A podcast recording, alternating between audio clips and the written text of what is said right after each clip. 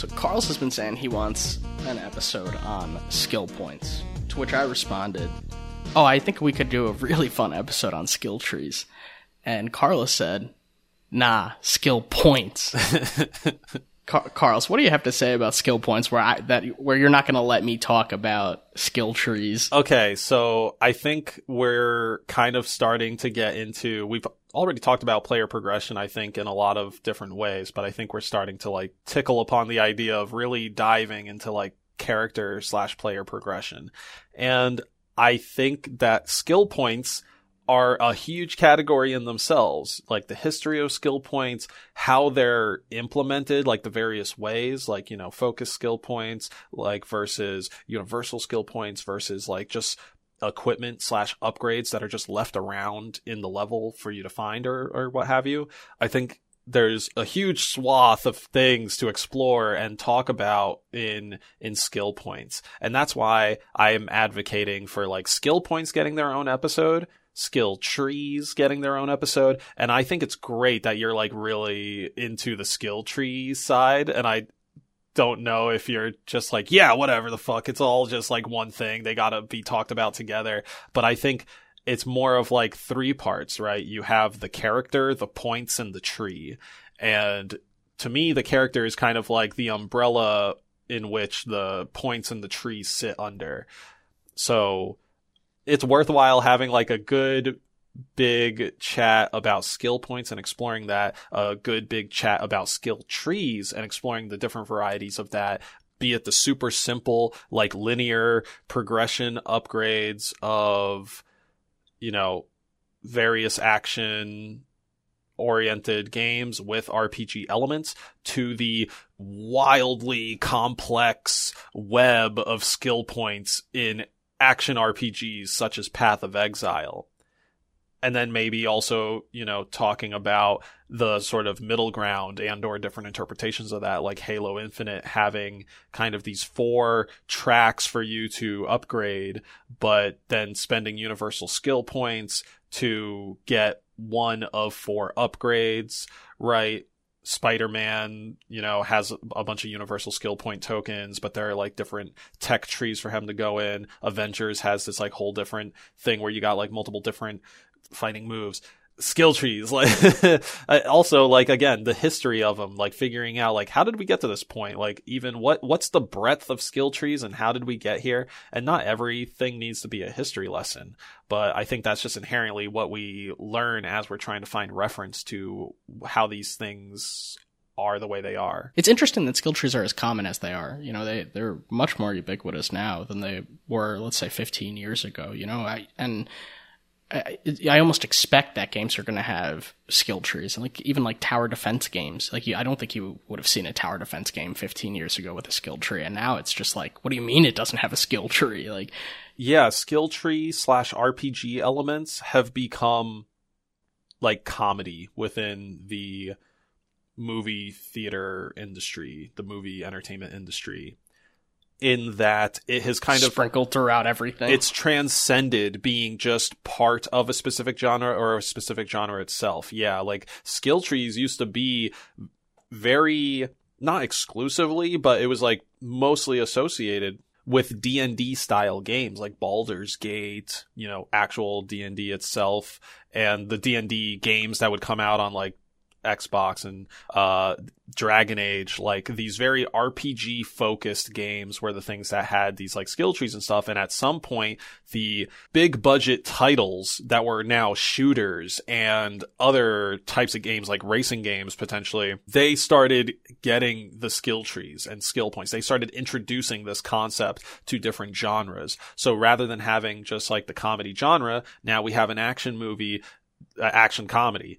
Uh, you know, Rush Hour comes out, and then like ten years after Rush Hour, we have Iron Man, which is like a bunch of action, but Iron Man can't stop cracking jokes or being like a sarcastic wise ass. So, oh, we're like kind of, you know, la- we're giving a chuckle throughout the movie, but it's not a comedy. And here we are, like, I'm Master Chief. I'm shooting the fuck out of all these, you know, aliens. And now suddenly I have a skill point and I need to put a skill point into my character to make him stronger.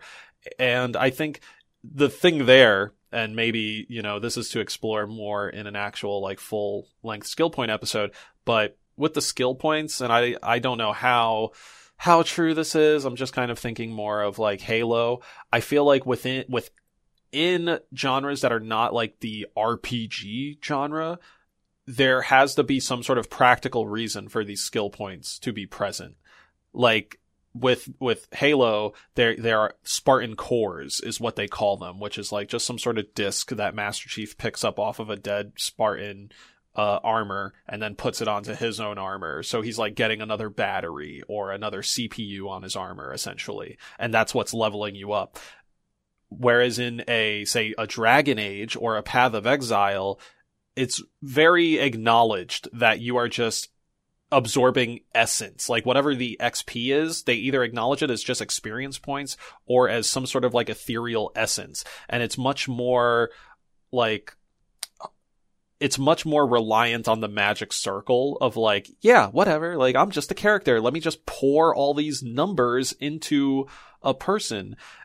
Whereas, like, the more simplified version of that, the RPG element, as opposed to the RPG, is like, hey, you've beat up enough guys to spend a Spider-Man coin. Or like, again with Master Chief, like you've made it to this piece of armor. Now put this piece of armor on your armor. It's not like, I would say it's not like old God of War where a bunch of red orbs would come out and after killing an enemy and then Kratos would walk over them and suddenly you just had a bunch of blood to XP to spend on Kratos. It's now much more that Kratos has reached this like specific chest and he's opened it and it's given him a rune of upgrade and the upgrade now lets him do a new move because he put a rune on himself or some shit. Yeah, skill points kind of have two functions. Um, you know, one is that it's incentivizing you to keep playing the game, right? It's like, oh, look, you've done so well. You gained another level. Here's a treat, you know, here's a, here's something that you can apply however you want. You know, you have some room of agency even for like restricted skill points. And the other is that it's, it allows the game to become tougher, right? It allows the game to challenge you more because now you're a more competent player and you have skills that you didn't have when you were first starting out. Uh, so that you're not you're not hit over the head with this like insane challenge. You know, you're able you're you can uh and you can grind a little bit to be, make your character stronger before entering like the next boss fight. Let's say you know you can kind of farm for skill points, and I think that's one of the reasons they've they've entered more types of games beyond RPGs. You know, it allows for a certain kind of longevity. Uh, you know, like PS2 Spider-Man, you know, didn't have a skill tree, and PS4 does, and you it gives you a, yet another reason to continue playing that game. And there's tangible progress that you can be making as you're applying your skill points. You know, you're unlocking new move sets, you're f- becoming faster. You know, all of those things. You're increasing health. But if you wreck your if you wreck your skill tree, right? Like like with Mario and Rabbids, right? I think I must have like just totally tanked my skill tree. I, like had a terrible strategy. I didn't look up what I should be doing, and I got to a point where like the game is not like really passable. You know, like I, would have to continue to farm lower levels in order to be able to beat the game, or maybe start a new game. Now that I understand the mecha- like the overall mechanics and what I should be, you know, looking for. Okay, so with skill points, I like skill points. Like I let me zoom out to say that I like skill trees. No, let me zoom out to say that I like the RPG elements in other games. Like one of the things that kept me playing Forza Horizon 4 after not caring about racing games since I want to say Need for Speed Most Wanted on like GameCube. Burnout Paradise. Oh, that's right. Oh, that beautiful gem. Yes. The last two great racing games for me were Burnout Paradise and Need for Speed Most Wanted on GameCube.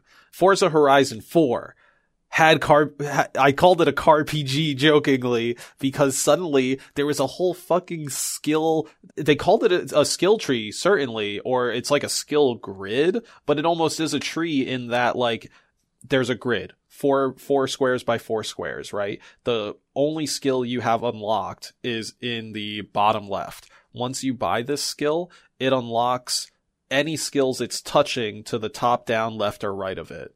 From there you need to upgrade one tile at a time.